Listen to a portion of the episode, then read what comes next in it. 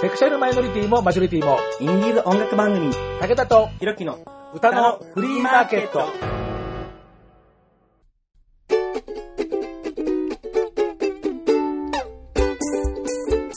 皆様こんにちは。ご機嫌いかがですか ?50 を過ぎても惑いの午後、武田聡でございます。今日はうちの可愛い番組の相棒がいないんです。社会の歯車になってですね、もう今超肉体労働してもうね、多分別荘を書いてると思います。本当はこの収録のスケジュールを、ね、調節するときに、どうしてもその日は仕事が空きませんってもうね、ツイッター上でベソがなんかね、書いてるのが見えるような感じで、いやー、ほんとね、残念だったね、ほんとね、もう本当にね、ひろき好きなんだよね、この人ね、残念だったね、なえー今日はさして楽しみたいと思います。はい。えー、というわけでですね、えー、まあ一回、はい対バンしたことがあるんです。私が対バンするなんか、その人のなんかアーティストの価値をなんか下げてしまうような気がしてしょうがないんですけれどもですね。えーすいません、えーというわけでですね、いつもはゲストの方の、えー持ち歌をご本人の目の前で歌うという儀式をするんですが、はい。まあ、どうやっても私の力量ではこの方の歌を再現するのはもう、どう考えても無理ということですね、もう、そうね花からですね、はい。断念いたしました。というわけで、今日のお客様はこの方です。青木ザトックスのノエルと申します。皆さんごきげんよえーというわけでですね、えー、ひろきくん残念でしたね、本当ね。えう。ー残念ですね。残念ですよね。本当にね、好きなんですよ、この。あそうなんですか？ねまあ、えー詳しい話はまた後ほどということで、今日はよろしくお願いします。よろしくお願いいたします。武田とひろきの歌のフリーマーケット、青くそトイボックスいよいよ指導、これがノエル流オルタナ。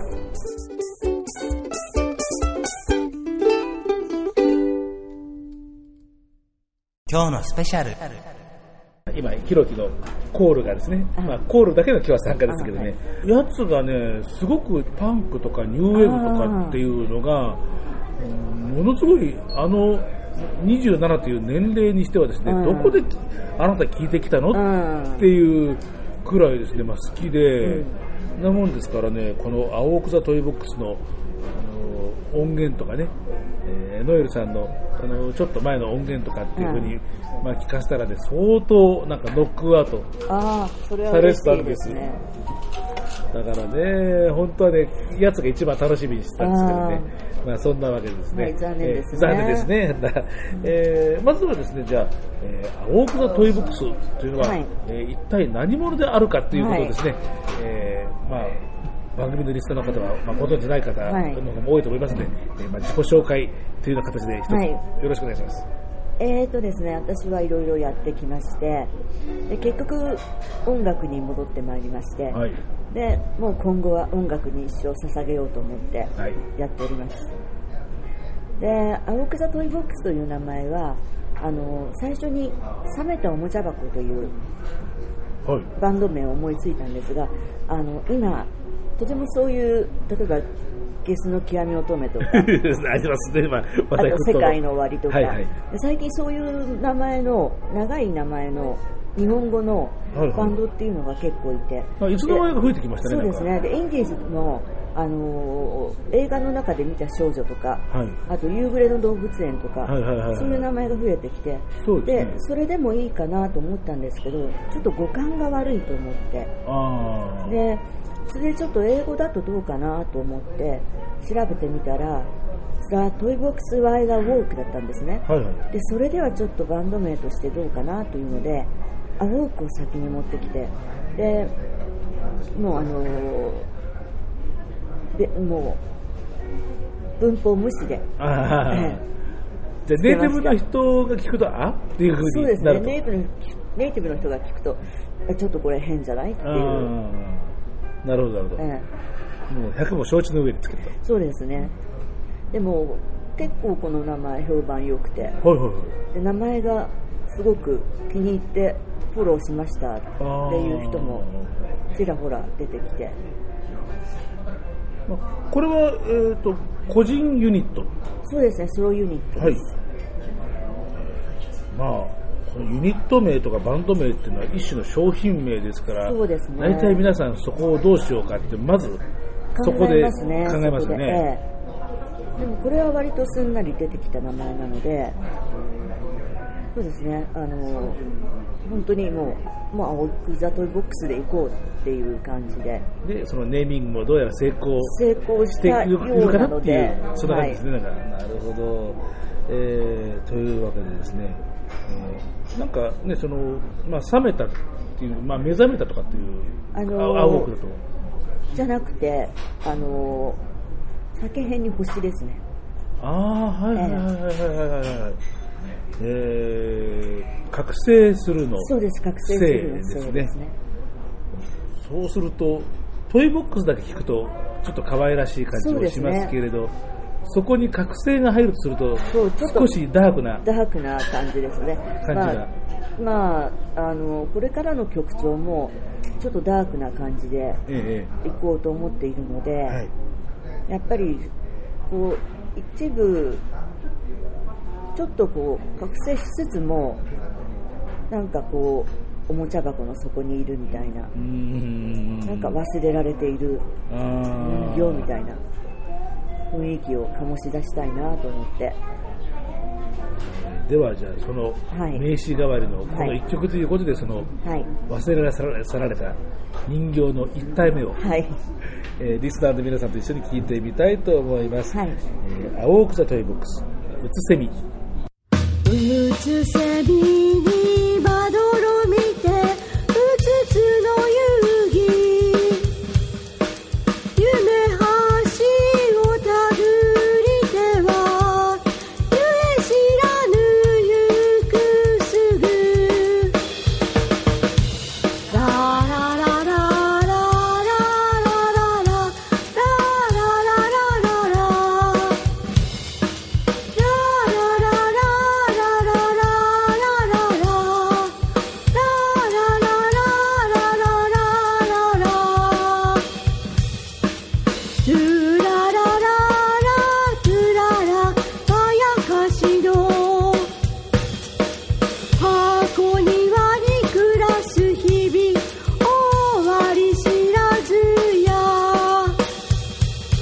おごそか。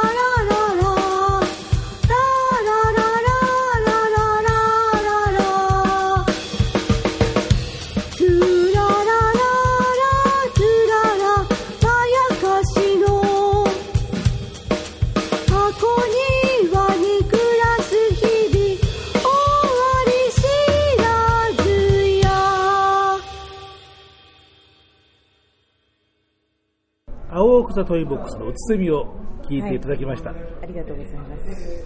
ミュージシャンさんのご好意でも全曲、はい、えーかけましたけども。いやー尖ってますね。そうですか？攻めてるというか。そうですね、私はあの普通のバンドというのは、例えば、あここ、キーボードが欲しいとか、あこれもう一個ギターが欲しいとかえいう感じになると思うんですけど、まあ盛り込みたくなりますよね。盛り込みたくなりますね、私は引き算になってきて、えこれはギターいらないとか、これはベースいらないとか、そういう感じでやっているので、なので、あの音数は少ないという。ええええでこれは結果ドラムスだけが残った。そうですね、ドラムスだけが、これはあの一つ事情がございまして、え名前は伏せてということあなんで。すがーなるほど。でも私の好きなバンドのあのドラマーの方あで、でこれはセッティングに、あの後でかける終章もそうなんですが、はい。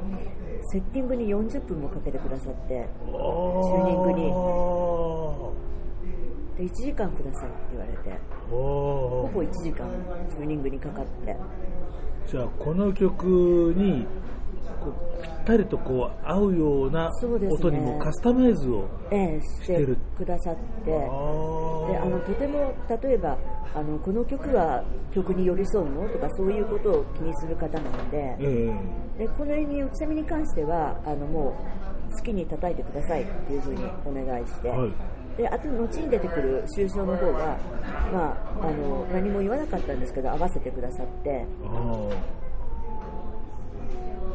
いやー。こう今まで聴いてきたはい。いろんな音楽ありますけど、はい。どれとも もそうですね。本当になんか全く異質な感じがします。そうですか？でなんでしょうね、こう微妙に不穏な感じがしますよね、確かにそのね。さっきのダークなっていうのは。あそうですね。ダークな感じがどうしてもなんか好きなんですね。でいろいろ自分がこれからも待機してる曲が何曲もあるんですが、メジャーな曲が一つもないんですね。あでちょっとそういう曲も作らなければと思ってるんですけど どうしても作っていくとマイナーな曲になってしまって。こうなんかアシッドな感じっていうんですかそうですね。いや今のうつせみもね、すごくボーカルは透明感があるはずなんだけど、はい。なんでこんな、こうなんかダークな感じが醸し出されるのかなとかって思いながら、そうですね。で私ちょっと精神疾患が実はありまして、はい。でこれはもうこれと終章は病院から行ったという。あー。であの閉鎖病棟で,、はい。で行動制限がある方もいらっしゃるんですが、はい。私は最初に先生に私はあのこう行かなきゃならないんで行動制限をされたら困るんですって言ったらいやどこでも行ってらっしゃい。って先生がおっしゃったので。で病院からレコーディングをしに行ったという感じで身を削って作ってるって言い方あるけど、本当にこれ、ね。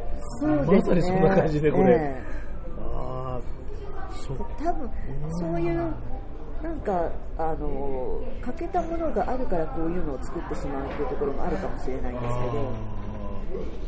なんかそのね、あの二度見するって言い方最近ありますけど、ええ。こうなんか二度見するような音楽。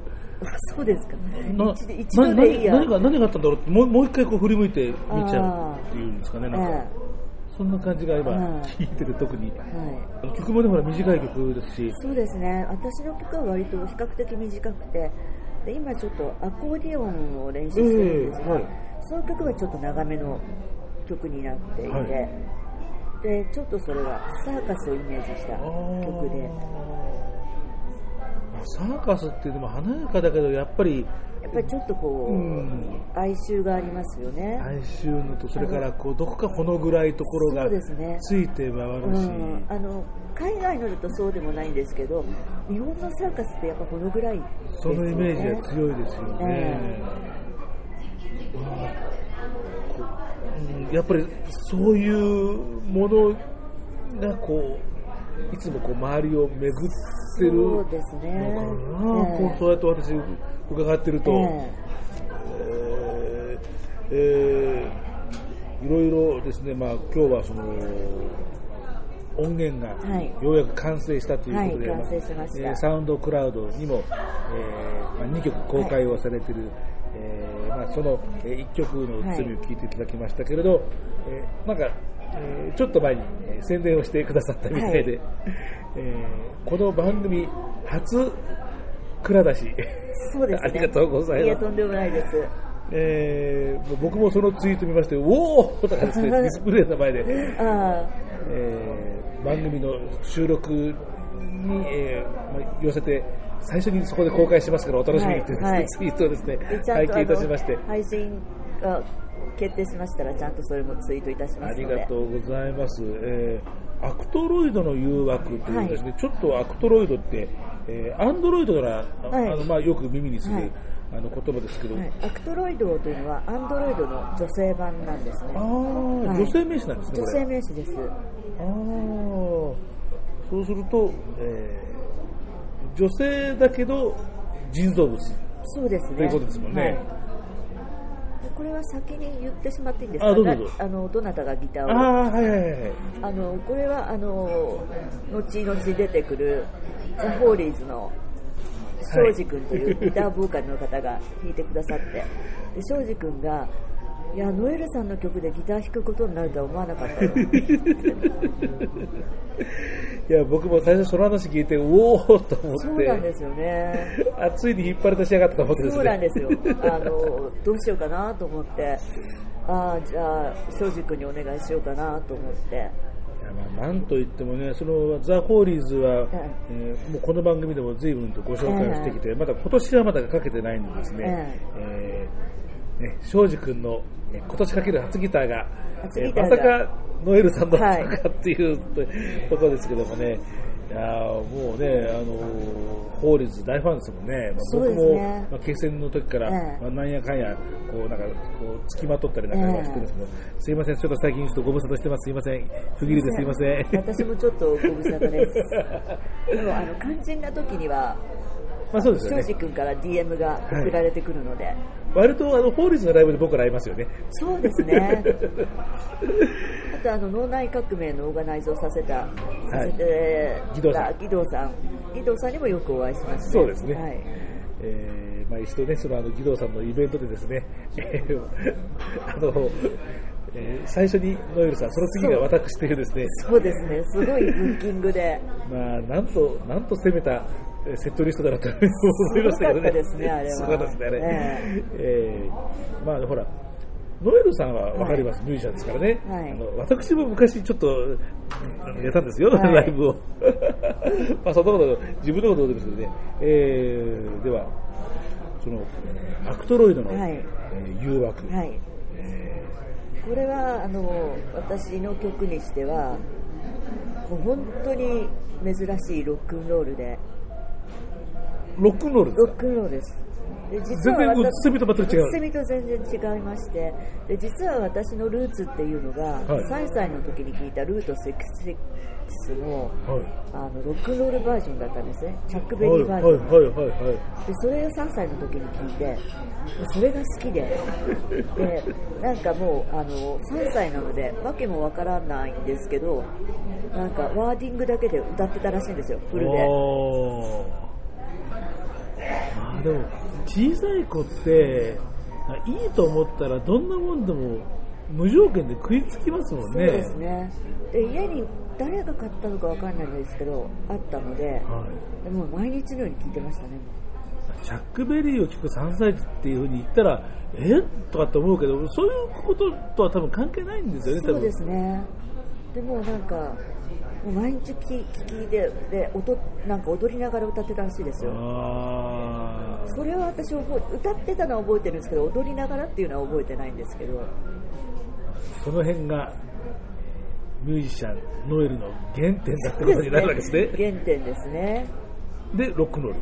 これはロックンロールですあ多分これだけですね。この今後も。あなるほど、えーさっきのうつせみを聞いた耳で次がロックンロールとい。うはいですね、えーではちょっとドキドキしながら、はい。えー聞かさせていただきます、はい。えーギターはザ・ホーリーズの矢崎庄司君というわけですね、えーじゃあ彼のワークもちょっとね、えー楽しみながらはい。聞きたいと思います、はい。えー Awoke The Toy Box アクトロイドの誘惑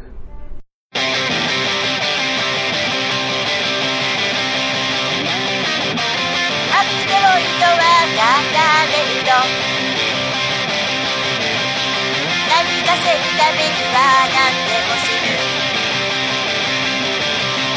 いろいろのしなやかさあなたのボンベぶっ壊しサイドカーで瞑想行き着く先はどこかって天使がざわめくねえよ。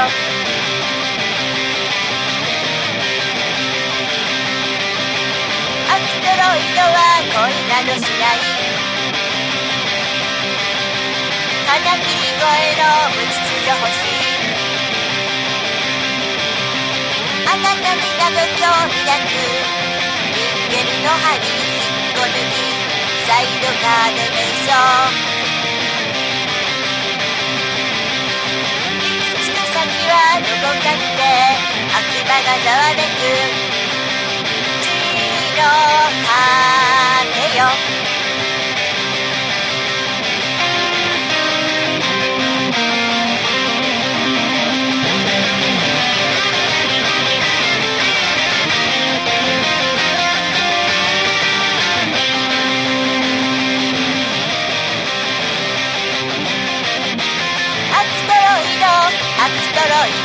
カーデメーションアクトロイドアクトロイドサイドカーデメーションねえそう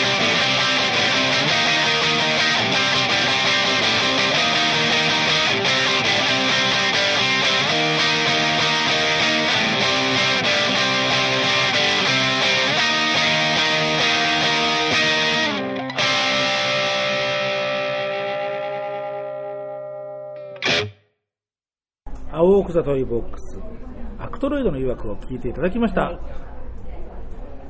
うん、確かにロックンロールだけど、ロックンロールだけど、やっぱり変ですよね、これね、やっぱり。え、変変っていうか、なんとかその、あのい普通に聞く、そのロックンロールとは、やっぱり違うな、そのマイナスしてっていうところで削って削ってってことなんですかね。これギターの音しか聞こえませんもんね。そうですね。あの、これはギターだけでいこうと思って、で、完成したものを庄司君が聞いてくださった時に、はいはい。ドラムが欲しいって。あやっぱそう言いますよね。ええ。なんか言っていましたけど私はもうギターだけでいこう。うん。っていうことで、まあ、ベースもなければドラムもないから、ええ。ボトムがなないってことですもんね。そうですね。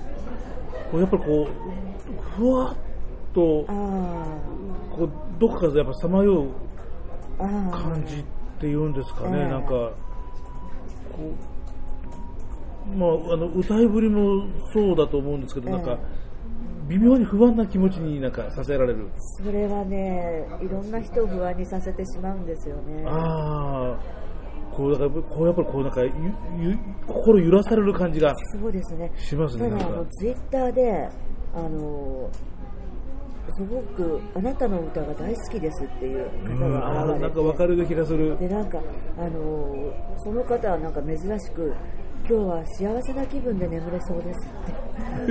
なんかえそういう方もいらっしゃるんだと思ってちょっとびっくりしたんですけどね、好きな人はえこの感じってたまんなく好きだろえうなって。ええ。多くはないと思ううんですが。ん。決してあのポピュラリティ、まあ、だだだそのポピュラリティなんか最初からもう眼中にありませんでしょ？全然目指してないで そうですよね、はい。い、やーあの僕もあの、まあ、高校時代その周りにいろんなあのコアな高校生の割にはどうしてみんなこんなコアなの聞くんだろうという友達が、あのまあ放送部出身だったっていうことも、えあのあったんですけど、ええまあ、それでも僕の学年はやたらそのマニア度が高くって、え僕は歌謡曲しか聴かない、ええあの子供だったんですけど、まあ、ジャズが好きなお姉さんがいたりとか、ブラックコンテンポラリーが好きなあのお兄さんがいたりとかですね、で一人ねあのテクノとかニューウェーブが好きっていうのがいて、えで放送室に、ええースロッビングリスルとか、ええーパブリックイメージリミテッドとか、え えーだからもうトーキングヘッズだったりでももう普通な感じがね、ね。のしちゃうくらいのね、うん。そういうのをね、放課後にガンガンかけていてね、ええ。その洗礼は、ええ。あの浴びてで僕もあでもなんかこの感じなんかいいなとかっていうふうにえ思ってるんで、なんとなくそのさっきの全然タイプ違うけどうつせみにしてもこの,、ええ。あのアクトロイドの誘惑にしてもなんかその辺にこうなんかつながる匂いをねそうかもしれないですね、うん。オルタナですもんねそうですね。だって。完全にオルタナですね範疇に入らなくて。僕の中になんかのかつてやったそういうなんかものになんかワクワクした感じが、ええ。ちょっとなんかね呼び覚まされるような感じが、いやーこれはね本当ひろきははがみにして悔しがると思うよ。本当これはねな君はね配信を聞いてくれ。そうですね。配信を聞いていただきたいと思います。いやーそうまあそその青奥座トイボックスっていう名前が、あのさっきのその、まあ、おもちゃ箱の、まあ、そこにあるような、まあ、人形っていう、はい。少しこうダークなイメージのお話が最初にあって、はい。で、まあ、このアクトロイドにしてもやはりはい。この人形と通ずるはい。部分もあってっていうような、まあ、一時人形も作ってた時期があるのでただ、あのーどこまでこう作り込めばいいのかわからなくなってしまって永遠に終わらないんですはい。ここもなんかこう気に入らないとかここも気に入らないとか。でそういうことをやってるうちにこうモチベーションが保てなくなってしまってでちょっともう無理だという感じになってでやめてしまってでやっぱり音楽だなっていうので。でその人形作りの時は盛り込もう盛り込もう盛り込もう。っあそうですてねいうものがえ破綻をしてえそうですね破で綻しました音楽ねに切り替えた時に今度は逆に削ろう削ろうっていう。そうですね。なんか守備一貫してますよねそうやって聞くとなんか。そうですね。ああなるほど。あ面白いもんですね、えーで、えーギターが、えーそのザ・ホーリーズの庄司君というわけで、いい仕事してますね。してますね。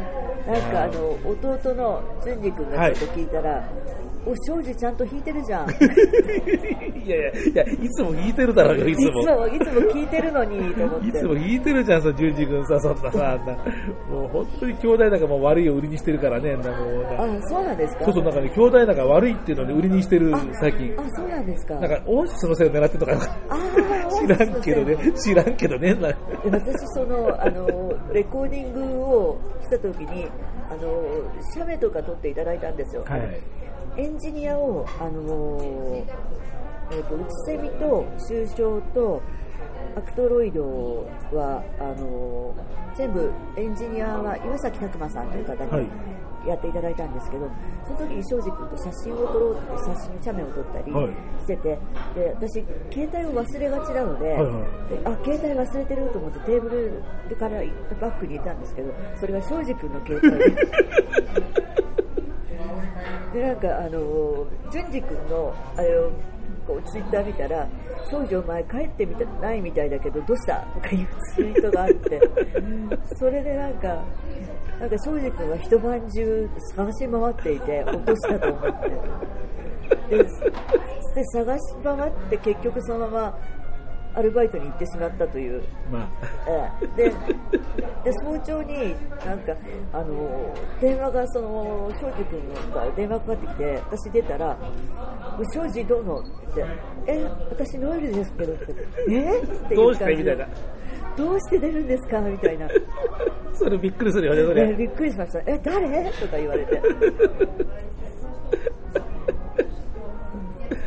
で、まあ、携帯電話は無事に、庄司君の元に戻ったと。その日のうちに手元に。ようございました。はい。えー、じゃあですね、まあ、お詫びの印つのもなんですが、じゃあ、その、あの、今、いい仕事をした、はいえーね。矢崎庄司の、えーフロントマン、えーザ・ホーリーズ、はい。じゃあ一曲ね、お聞きすることにしましょう。はい。えーね、本業はこういうことをやってる人たちなんですよ、そうですね。ということでえーまあ、この番組でも、もう随分これまでにもね、えーご紹介をしたり、はい。えー出てもらったりとか、はい。えーいろいろしてましたけど、今年はまだですね、えーかけてないんで、考えてみたら、矢崎庄司の、えーこの番組の初ギターをかけたのが、今のアクロルドの誘惑。ということで、今年も最速いいじゃありませんかね、はい。庄司君。えーではですね、えーと、僕もちょっとここのところちょっとホーリーズのライブちょっとご無沙汰してるんですけど、はい。なんかさっきちょっとあの2人で雑談したら、えーまたあの無料頒布 CD を。そうですねあのライブ CD はいを、はい。というようなことのようですね、なんか。はいえーですから、えーその前のというか、まあ、これは、えー発売、はい。販売音源ですけれども、えーラッキー EP というですね、えーどこかでなんか見たことがあるような雰囲気の、えージャケットでございますがですね。えーまあ、明らかにパロディですよね、これね、なんそかね。ね。はい。えーまあ、考えたら、ブリティッシュロックが、まあ、好きな人たちだから、もう、もう、もう、これは、まあ、きっとやりたくてやりたくてしょうがなかったええネタなんだろうなっていうような、えー気がしますが、うんそれは番組ブログにですね、どんなジャケットか見てください。はいわかる人にはもう一発でわかるネタでございますね。えーではですね、えーその、えーラッキー EP というくらいですから、じゃあその、えー表題曲の、はいえーラッキーを、はいえーまあ、じゃあちょこっとだけですね、えー聞いていただきたいと思います。ザ・ホーリーズ・ラッキー。「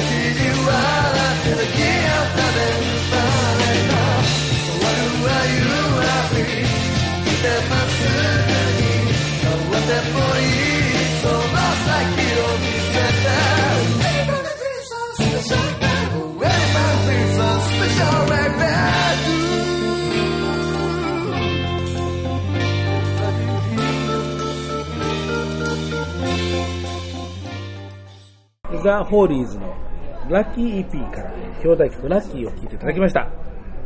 えーまあ、はい。ベースがあり、えードラムスがあり、キーボードがある。キーボードがあって。まあ、これがギターだけだと多分他のメンバーが多分怒り出しますから。送り出しますね。で、あのーこの後、おかけになる、はい。海王丸のライブで庄司君と知り合って、あ、そうなんです。海洋丸が先でしたっけ？先です。はいはいはい海王丸に通っているうちに、庄司君も結構海王丸がほとんど毎回っていう感じで、こはいはいはい。こでなんか、まあ、ペーパータイガーっていうあのホーリーズの前身のバンドで、はい。は2回見たんですけど、あまり覚えていなくて、はい。で、ホーリーズっていうのをやってるんだみたいなので、じゃあ、あの今度行きますからっていう感じで、それで、まあ、庄司君とは仲良くなって、で今回弾いていただいたんですけど、ついに、えープレイヤーとしてプ、レイヤーとして、えー調整するところまで至ったんですね。い。やーまあ、ホーリーズも本当にあのもうライブをバンバンバンバそうですンね、やってあの行く中で、え本当に随分とガチッとええ。音が本当に固まってきて、そうですね、分けられないところまできちんきちんともう固まってきたんだなっていう印象が、これなんか聞いてもええ改めてええ思いましたけど、えーというわけでですね、えーザ・ホーリーズの、えーラッキーを聞いていただいたところで、えーちょっと、えーネタバレをしてしまいましたが、はい。えーはい。え次のコーナーでございます。いけなかったですね。いえいえいえいえ。今日のピックアップ。まあ、通常でしたら、えー武田が選んだ曲を無理やりゲストに聞かせて、はい無理やり感想を言わせる、えーコーナーっていう、それで触れ込みでですね、やるんですけどもね、えーもうとにかくね、あの海洋丸ですから、今日の、もう、もう、いやいやいや、もう海王丸の話は随分出してしまいました。えーもうね、それはね、無理やり感想なんて話はね、もうとにかくね、あのさっきの話からも分かるように、はい海洋丸ラブですからね、もうさん。あの、私がまた、あの、ライブハウス通いをし始めたのは、はい。海王丸で、でそこからいろいろもうはいはい広がはい。ってきたという感じで。でしたよねええで、もうホーリーズの対バンで、まあ、もう解散してしまいましたが、ジョニーの憂鬱がいたり、いろいろと、いろいろと。広がってきてくれ、広がってくれたのが海王丸。うんその、一番ルーツにあったことですそうよね。ですね。海洋丸はどこが一番こう、ぐっと心に来たんですか？海王丸は、やっぱり、あの、オルタナティブな感じはい。と、あとグルーヴ感はですね。あと、なんかちょっとブランキーっぽい、い。はいは多分あの、のヨネ君はちょっとブランキーが、なんか好きなんじゃないかなと思って、い。はいはい本人にお聞きしたら、いや、ブランキー大好きです。やっぱり分かるもんですか、それは。わかりましたね。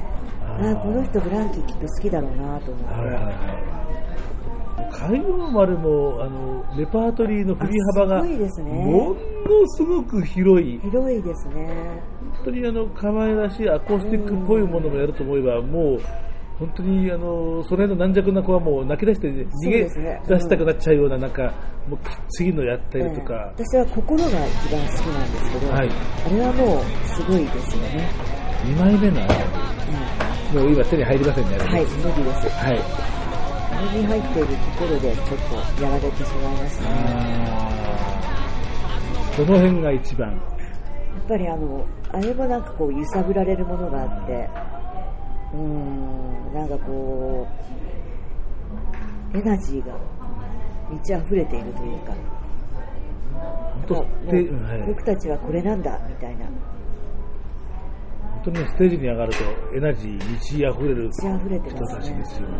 だから、あのなんかステージ降りるとみんな普通、なんかエネルギーない感じしますよね。特にあの、ヨネ君なんか本当なんか、ねノーエネルギーみたいな感じしましたからね。ラナ君はね、本当にね、もうフロアにいたら全くわからない人ですね。紛れちゃっていて、でいつもなんか、あのヨネ君の方から「あミールさんこんにちは」って言ってくださるんですけど私は見つけられなくてヨネ君をはい。でステージ上がると別人なんですよね変わっちゃうよね。変わりますねヨネ君は、あーまあ、あそこ、まあ、メンバー3人が3人ともまあそうですけどね。そうですねみんなでみんないい人でそうそうそうそうそう。で小鉄君とはよく話をするんですけど、はで前に私が大体、あのーいつもいいライブをしているバンドなんですけど私が1回だけなんかあんまりいいライブじゃないのを見た時があって、はいはい。でその感想を小鉄君に言ったらいやお金もらってるのにこういうライブしちゃいけないですよねっていう話をしてて、ああプロフェッショナルだなと生思って。真面目なんだよね。真面目ですね。なんかみんな生真面目ですよね。そんな感じしますね。ええ。なんかそれは曲にもなんかその生真面目さがあってそこも好きですね。あ生真面目っていうのは、うん曲が生真面目っていうのはなんか、うん、すごくわかりますね、えあの一番最初に聞いた時は、そのなんかね僕ね透かしてかっこよくなろうとすることをもうね根本から拒否をしようとしてる感じ、えわざわざそのそう何かこう、ね、泥をぶち込んで、もう絶対絶対そうじゃないようにもそうしようとしてるっていう印象がすごく強かったんですよ。あのこうだからギリギリの線を言ってるんですよね。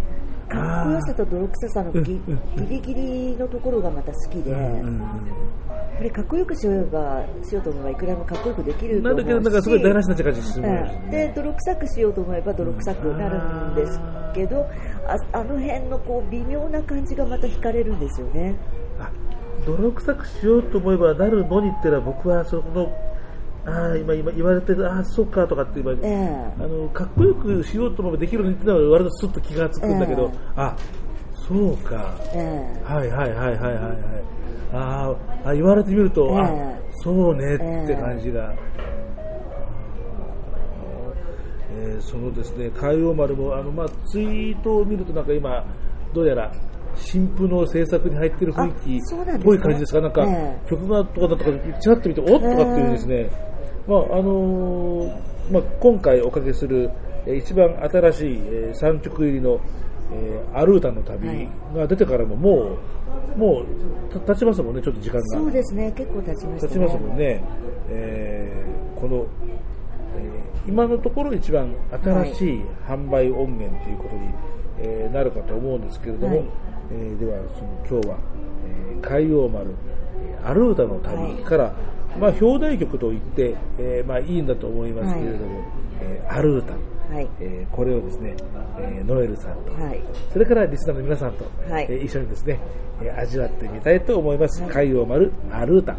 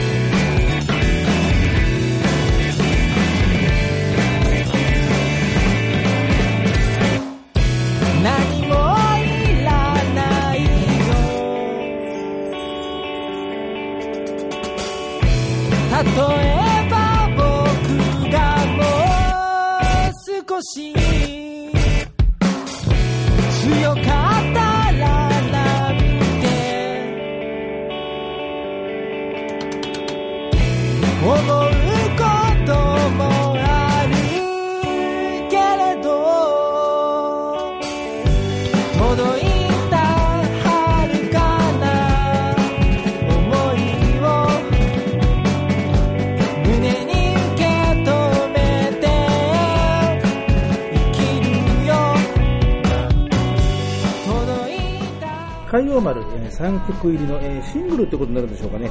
えーアルータの旅から、えーまあ、表題曲と言っていいでしょう。アルータを聴いていただきました。いいですね。特に、僕は2コーラス目からの、えあの音の作り方のスリリングなことを、えーゾクゾクしながらですね。あんまりかけちゃうと全曲かけちゃうから、あ、いけないと思ってですね、今、はいあの、まあ、2コー途中で今、もう強制的にフェードアウトはいしましたけどね、い、やいやいや、あの、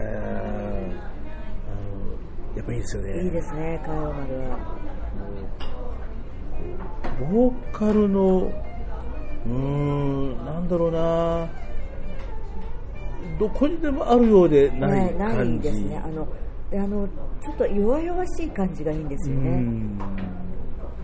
決して強くないんですよね。強くないですね。でもそこの、うん、やっぱり、こう、他の何者でもない、えギリギリ感っていうんですかね。ねだから、うん、やっぱりすごい気になりますよね。そのこう、心揺さぶられるっていうか、あのーやっぱりね僕もあの、まあ、まあ何度も海洋丸を足運びますけれど、え他のバンドを見に行った、えあのーミュージシャン仲間が、えあの海洋丸にノックアウトされてですぐ仲良くなっちゃったりとかね。そんな現場もね何回かね見てます、え分えかる人には分かるんだろうなわかりますよね、海洋丸が。私は小鉄くんにもいろいろこう話して、で何のために歌ったらいいの？とかいろいろこう話したりしたりしてるんですけど、で小鉄くんはとりあえず最初は自分のためでいいんです。あーなんか今ね彼の声と一緒に今聞こえてきた感じがするなんか あーなるほどえね、うん誰かのためにあのやるっていう、ええそのなんかい言い方をなんか潔しとしないのかもしれませそうんね。ですね。でこの間、あのーちょっといろいろバンドマンの集まりがあって、えでゼロより譲るっていうバンドのはい。ボーカルの人にやっぱり私も気になったので何のために歌ってるんですかって聞いたんですよ、えでいろんなお話してくださったんですけどなんか周りの人がいきなり確信をつくって言われてで 私はすごい稚拙な質問だと思って言ったんですけどすごいすいません稚拙な質問なんですけどなんで歌うんですかって聞いていきなり？みたいな周りのみんな。まあ、それはいきなりこう、だから脳天から空手チョップを食らわせる質問みたいですね。いやいや、たじろんじゃうでしょ、それ聞かれたら。え？って言ってましたけど、やっぱりそうですよね、やっぱり。えなんだろうみたいな。でその人の存在意義を真正面から切り込んでくるそうですね。私はなんかすごごくこう基本的なうん。話だと思って質問したんですけど、まあそうですよね。ねえ、他の人がなんかもういきなりそういうのを聞くわけみたいな感じになって。基本中の基本だから。そうですね。だから、やっぱりそこはいきなりそれかって、ん。なんか、わかるような気がします。なんか、うんやっぱり、突き詰めると、うんそこにやっぱ行き着いちゃうのかな、やっぱり。ですねやっぱりまず自分が歌いたいという衝動があってその後にやっぱりこう皆さんに聴いていただけるように広がっていくっていう感じにしていけばいいのかなというふうに今思ってるんですけどあのよく私もライブに通うんですけど衝動だけでやってるバンドってかなりいるんですよね。はいはいはい。だからあのやりたいっていう衝動はいいんですけどやっぱりそれお客様の前でやるのでうんそれだったらスタジオでやればいいんじゃないって思うバンドがかなりいるんですよね。そういう中でもう海洋丸も十何年えになりますかね、ええ。もうね、あのー前にその10周年のアニバーサリーの、ええ。あのー福島のバンド仲間、ええ。後輩のバンド仲間が、ねこっそり作ったというね、あのメンバーにこっそり内緒で作ったっていう、宝船を出してからはもう随分、えなりますね。もう経ちますからね、もうええ。十何年かっていうようなところになるんでしょうけども、えーまあ、そういうわけで番組では、えー久しぶりに、おかけしましたが、今日は、えー海洋丸のある歌を、えーノエルさんと一緒にえー聞いてみました。はい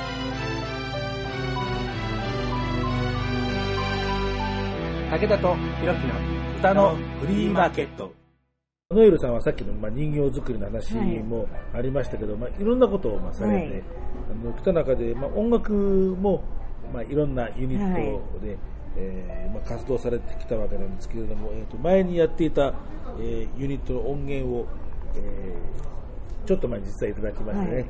えージャケットからもうなんかすごく、えー洗練されたあと、ね、いう感じの、この感じ、ね、僕好きなんですけど、えールームというはいバンドを、えー以前にやられていてですね、えーそのシートなんですよね。そうなんですよね。これがなぜかそのシートなんですよね。ね、やっぱりいいですよね。こう、ちょっと前にもあのトンチピクルスさんが、はいレコードを、はい。あのこう出しはい。たりなんかしたことがあって、結構そういう、あの、以前にあったそのメディアはい。っていうのって、え今でもそのシートの愛好家の方っていっぱいいらっしゃいますよね。、そうなんですか。あのやっぱりこういうのを見るとやっぱ僕ワクワクしちゃうんですよね。はいえー片面だけのそうです。裏はつるんとしてい裏はますねつるんとして。ルームナンバー01というふうにはい。書いてあります。えこれこれはあの、はい。無料配布して、はいはい。あのディスクユニオンとかで無料配布をしていただいて、ーそうだったんですか、はい、そしたらあの中古レコード屋さんで300円で売ってたっていう。何なんだ、ただでもらっといてみたいな。そこで儲けてどうすんだおいお前そうっていうな。なんですよ。なるほどね。なえー皆さん、そんな無料でもらったものは売っちゃダメですよ。ダメですよ本当に せっかくミュージシャンさんが無料で売って配ってるんだからね。なこれ、題名は、えー、と書いて、えーいないんですけれども、曲目は、ピシモという曲で、えー、とロシア語で手紙という意味です。ロシア語なんですね。なかなか普段ロシア語なんて耳に聞かないですることはないので、はい。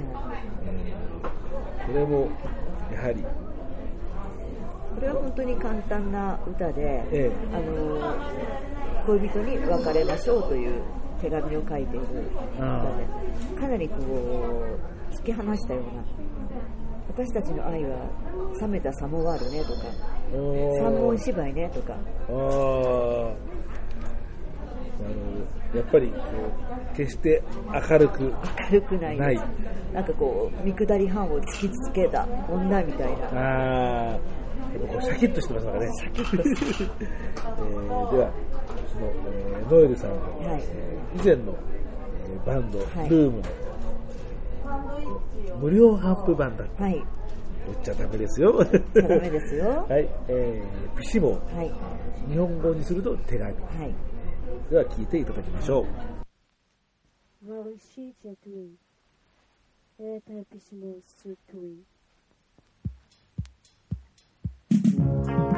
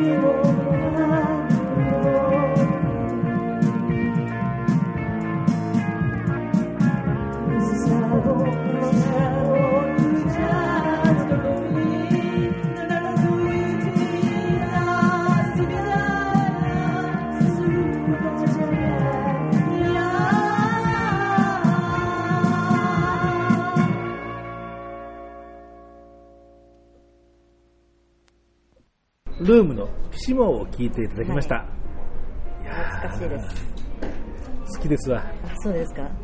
この感じ。いや、たまりません。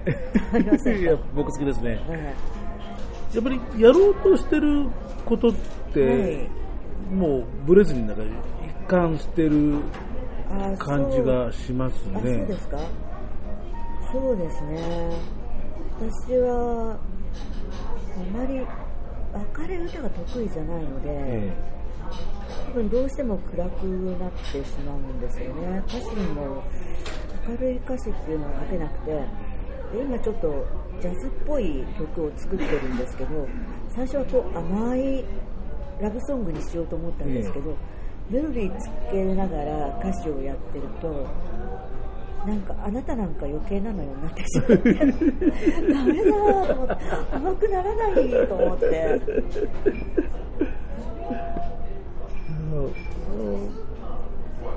いやミュージシャンさんのはいカラーっていうことになるんですそうかね。でしょうね。どうしてもなんかこう、もっとこう、最初の大体歌詞を考えてた段階では、あちょっとこう、メローなラブソングみたいな感じを考えてたんですが、で、録音アプリで録音してて、まあ、適当な歌詞を歌いながらつけるんですけど、なんかもう、私はあなたの余白にすら入れないっていう。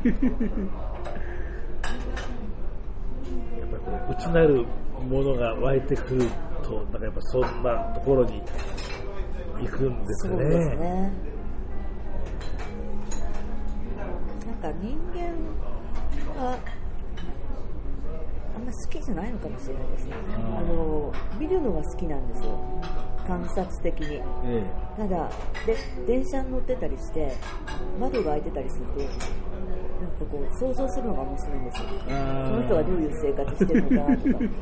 なんかこう、異星人までいかないんですけど、なんかだからコミュニケーションは取れるんですけど、どっかで心を閉ざしてるんだと思うんですね。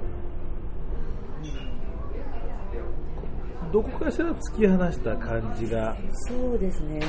曲の中からも見えつ隠れつっていうのはそんなことなのかもしれないですね、えーではですねそのえーノエルさんのですね、いまあ、いろいろと、えー楽曲、はい。えー最近のものから以前のものから、ご紹介してきましたが、えーまあ、最初から、えー何回もえー題名が、はい。えー上っている終章、一緒ですね。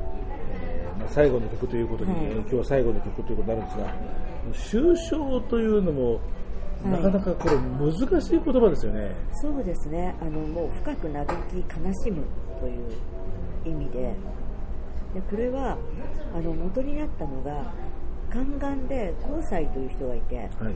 であの幼い子供を連れ去っては脳髄を食べていたというエピソードがあるんですね。はい。でまあ、中国は不老不死のを求める国なので、あはいはいはい。多分不老不死を求めて食べていたんだと思うんですけど私はなんだかそこにこう昔の恋人がいてでずっとその人を好きでで脳髄を食べれば昔の自分に戻れるんじゃないかっていうストーリーは多分本当のエピソードは不老不死なんでしょうがちょっとそういうのを思い浮かべてしまってえ書いた曲なんですけど、日本語で他にこうこれどういう意味っていうふうに説明するのがすごく難しいですよね。そのあのまあ、葬式の時にまあご愁傷様でしたっていうような、あのこととそれからそれから転じて、はいまあ、あの相手の、まあ、そんなに深刻でもうない不幸を、まあ、半ばからかうようなあなで、まあ、ねぎらったり慰めたりって時に、まあ、ご愁傷様でしたっていうくらいで、なかなかじゃあ愁傷って何？もっとだからいう深い意味ですね。そういうことなんですね。えその愁傷。ええ。これはドラムの方がすごくチューニングも合わせてくださって、えでおのおのお歌いを取り入れて作った曲なんですけど、おのおのお歌い、はい。ではですねその、えー、終章を、はい。えー今日最後の曲でございます、えー青草トイボックス。終章、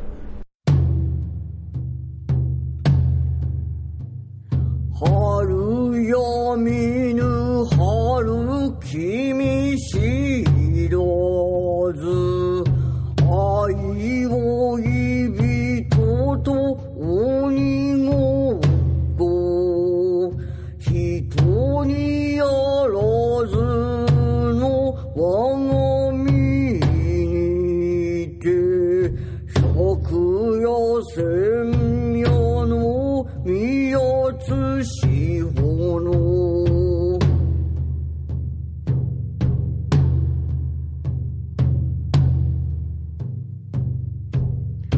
幼子夢見の桃源記よ誘い引き立てず骨を破り桑らば暗い気を示す。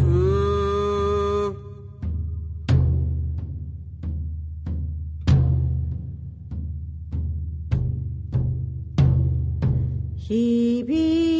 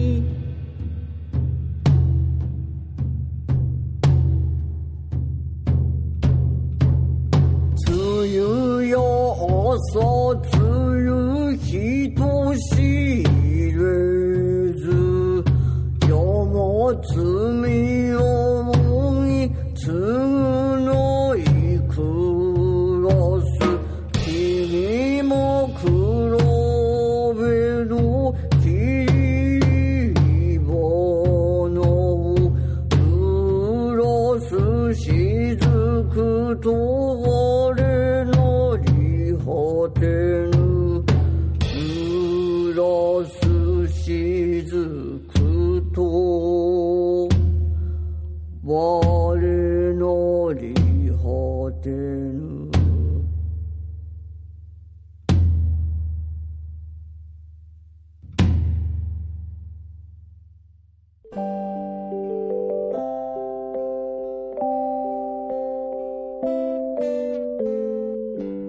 武田との歌のフリーマーケット。青草といボックスの終章を聞いていただきました、はい。確かにこれはドラマネと相当チューニングにこそうね。いろいろと工夫をええ。いろいろともう重ねてっていうのは分かりますえね。えで譜面をもちゃんと作ってあ。持ってきてくださってそれでもうあの私もちょっといろいろ注文を出してここはちょっとタタタタタタって叩いてとか。であと後半はまあ中盤のあの高い声のとこはまあ好きにという感じで、あ、あれ最初のあれ、まあ、フロアタムですかね、はい。なんかまあ、ドラムスの音に聞こえませんでしたもんね。そうですね。和太鼓っぽういん、だ音ですね。っていうふうに、だから、ドラムスって聞かなかったら、ええ。あ和太鼓入れたんだなっていうふうに、ええ。まあ、多分きっと思っちゃうでしょうね。え能のおお歌いのイメージ、そうですねっていうことなんですか。えさっきの、まあ、うっせみとかね、はい。ルーンのもそうですけど、はい。透明感のあるボーカルでずっと聴いていましたから、はい。い、きなりこえそうですね。う、これ、はいおっていうような、え全部ノエルさんが歌ってるわけですもんね。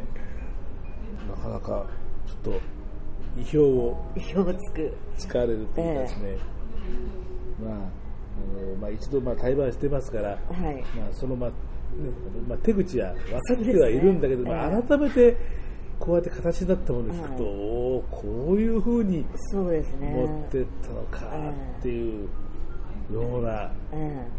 おーっていう、なんかもう、おーしかなんか出ませんですね。ちょっと足したりはい。した部分歌詞足したりした部分とか、あの高い部分とか作ったりしたのではい。ちょっとあのライブの時とは違うバージョンにはなっているんですけど。そうやってお話を聞くと、確かにこの青奥座トイボックスっていうのも、相当、じゃくじゃくささくれてる感じがしますよね。そうですねあの多分性格がささくれてるいやいやいや、そうは言いませんけど。いやーそういうところが聞く人のええ心を不安にさせたり、逆にえこうもうすごく好きでしょうがないっていうふうに言ってみたりとかっていうことなんですかね。ええただ不安になる人の方が多いと思いますけどね。まあ、何でもやっぱり僕その人の心をいろんな形にせよやっぱり動かすものにやっぱり意味合いがあるよねっていうふうに思ってはいるんでえそれがまあハッピーな気持ちであろうとええ不安であろうとええそれはもう何だっていいじゃないのっていうようななかなかやっぱり相手の心を動かすっていうのは大難事業だって思うんですよね。ええ。だからちょっと動く、動かすっていうのは、いややっぱりすごいなってね、僕は思いますよ。私も自分があのリスナーとして見るのはハッピーなバンドって好きじゃないんですよ。あなんか何こんななんかこう能天気なことやってるの？みたいな風になってしまうのでなんかもうそういうのを見るとあーっていう感じで。ーまあ確かに、確かにザ・ホーリーズが君のことが好きでだ大好きでとかってというのは聞いたことないわ。そうですね。なんか。ちょっとなんかちょっとそうですね。あの好きかもしれないけどでもっていうなんかデモがついてどっか、曇ってますよねど。っか曇ってますねそこですよね。どっかこう屈折した感じがまあ、大体 UK ガレージロックが好きって言ってる時点でもうピーカンなわけない。そうですねピーカンじゃないですよねやっぱりそこに陰影があの当然もう、ごわーっとこう、ええかぶってきますよね。あーなんか面白いな、そうやって考えると、ええなかなかみんな、やっぱりこう突き詰めてずっと好きでやってる人っていうのは、趣味に感じてますね。そうですね。こうやってあの他のミュージシャンさんのことを話すことで、ええ。なんかその方自身の方向性とか音楽性とかっていうのが、逆になんか透けて見える感じがなんかして、なんか面白いですね、今日はお話を伺ってると。で、そういうノエルさんが、はい。えーソロプロジェクトでやっているはい。青奥座トイボックスはい。を、まあ、今日はえーたっぷりと全曲、そうですね。え3曲、はい。えー聴いていただきましたが、あとはこの曲作りはい。ではどんなようなあとはそうですね、今、ギターの練習をしている曲が、あのベースのあの元ジョニーの憂鬱、はい。で現在、ノールスの田村翔平さんがはい。弾いてくださることになっていて、あと彼には2曲ぐらいお願いしようかなと思ってるんですけど、あと待機してる曲がかなりあるので、ただ私が楽器を弾くのをまだ練習中で、えであのちょっとサーカスっぽい歌でアコーディオンでやりたくて、えはいはいはい。で今こうこう練習をし始めたばっかりなんですけど、えでそれはちょっとこれネタバラシっぽくなってしまうんですけど、えあの昭和8年にえはい「サーカスの歌」っていう歌があったあんです、ね。はいはいはいはいでなぜかそれを母が全然生まれる前なんですけど、えある朝起きたらそれを歌い始めてしまって、ええ。私なんでこの歌知ってるんだろうって言って何の歌だろうって分からなかったんですね。で YouTube で検索したら出てきたんですよ、えで私もそれいい歌だなと思って、えで歌詞もいいなと思ったらあの西条八十さんのはい作詞で、はい。古賀正夫さんの作曲いい歌なんですよ。あこうわびしい感じで。あでそれをあの間に入れたいなと思って。あただああの簡単に聞こえるんですけどとても難しい歌なんですよ。歌うと思うと、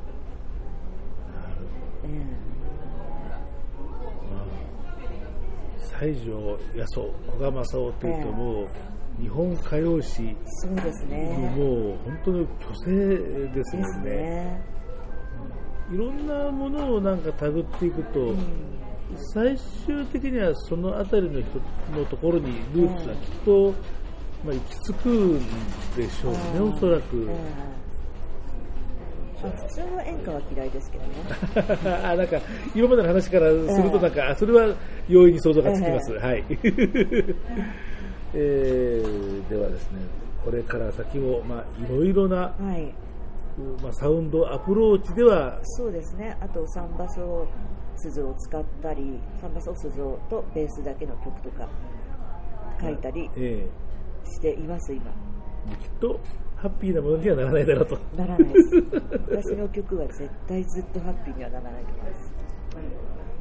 というわけでですね、えーこれから、えーまあ、ゆっくりゆっくりとはい。またあのアシッド性のはい。高い、えーものを、まあ、紡いでいくことになるんだろうと思いますけど、また、えーいろいろできましたらまた、はい、ました。またよろしくお願いいたします、ライブの方はこれ難しいですよねこれ。そうなんですよ。あのライブあまだその完成してない曲があるので,、えでライブの方はまああの早くライブが見たいと言ってくださってる方もいらっしゃるので、まあいそうですよねこの感じだとええで一応だから揃ったらあのこうライブバーみたいなところでやったらって言ってくださる方がいたのででちょっとそれ紹介するからって言ってくださってるので,、えでそれで、まあ、そういうところでやろうかなという計画があるんですけど、まあ、それにはもうちょっと曲がしっかりした形にならないとっていうところで、まあ、今年中にはやりたいですけどね。えーではまずは、えー先行として、はい。えー音源ができましたよっていう、そうですね。えーではいろんな形でまた、えーまあ出来上がってくるのを楽しみにはい。しております、今日はありがとうございました。高田とひろきの歌のフリーマーケット。いやーね、本当残念だったね、ひろきくんね。残念でしたね。でもまたね、あの、次に出ていただくときには、まあ、なんとかね、あの、仕事を都合つけてくるんだよ。というわけでですね、えーリスナーの皆さん方からの、えーいろいろな、えーお便りとか、えーご意見とか、えーお叱りとかですね、えーもう、ひろきが喋るともうなんかお叱りの手紙しか来ないような、あそうなんですか？もうそのトークしかしてないんですよ、なんか。そうなんですか。まあ、今日は全然もうお叱り要素はないですけどもね、はいえーまあ、もろもろいろいろとですね、はいえー寄せていただければというふうに思います。はいえーまあ、ツイえーあとはまあミクシー、はい。というですね、え私も、ーまああの、 Awoke The Toy Box のあ。アカウントを持っているので、そうですか、もしよろしければフォローしていただければ、ツイッター、はい、はい。あの短歌なども読んでおりますので、わかりました。えーまあ、綴りはまあさっきの話もありましたし、まあ、はい番組のブログにもまあ当然、はい。えー書きますので、まあ、それをご覧になって、はい。えー Awoke The Toy Box の、はい。えーツイッターアカウントも、えーフォローしていただければというふうにはいそうですね。思います。えーあそうそうそう、最後、この話をしようと思って忘れちゃったら、この話だけここしておこう、はい。そのサウンドクラウド、はい。えー今2曲上がってますけれども、はい。うんいやいい写真だなと思って、あそうですか。あの柴野女子屋さんという方は、はい。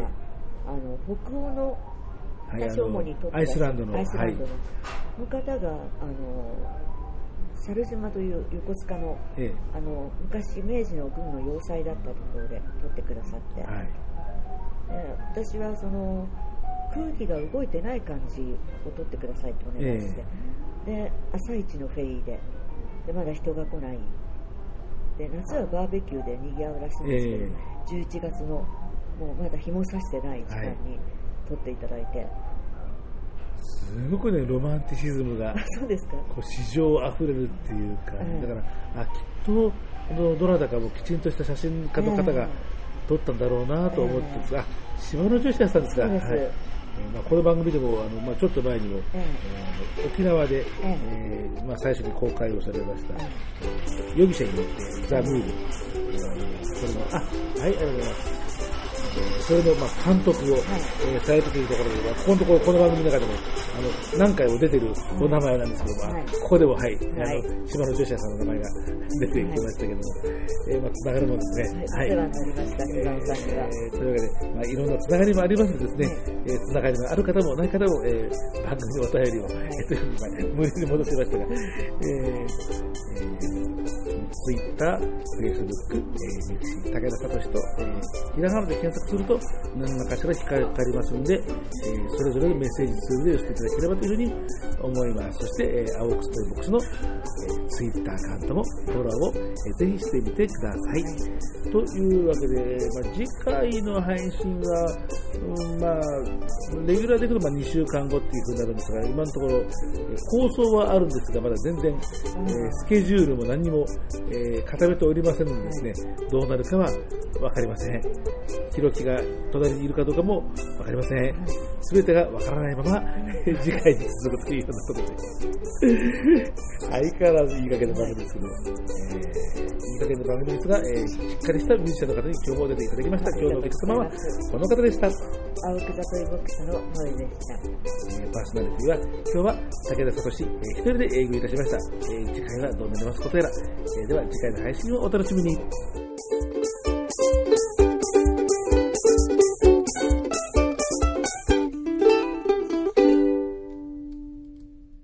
改めまして武田聡です。公務多忙で配信が丸々2月間が空いてしまいました。大変申し訳ございません。まあまたぼちぼちとペースを取り戻していきたいなというふうに思っております。次回の配信ですが、5月8日、もう早速、今度の日曜日にやります。もうちゃんと大丈夫です。もうデータは作ってあります。母の日ということで、母がいての歌にちなんでというわけじゃありませんが、またまたまこの日になっちゃいました。お客様はこの方です。母がいて子がいて父がいて。3月21日にミュージシャン活動10周年記念そして新しいミニアルバム「音が鳴る」のレコ発ワンマンを見事に成功させました藤井山根さんがゲストです、えー藤井山根さん4月から名古屋にお住まいを移して、えーまあ、一人で今奮闘中ですけれども東京での、まあ、当面のえ最後の収録をえー3月中にしましたんで、えそれを楽しんでいただければというふうに思います。5月8日日曜日の配信です。頑張れなんて言えません頑張り方はわかりません体の奇跡で。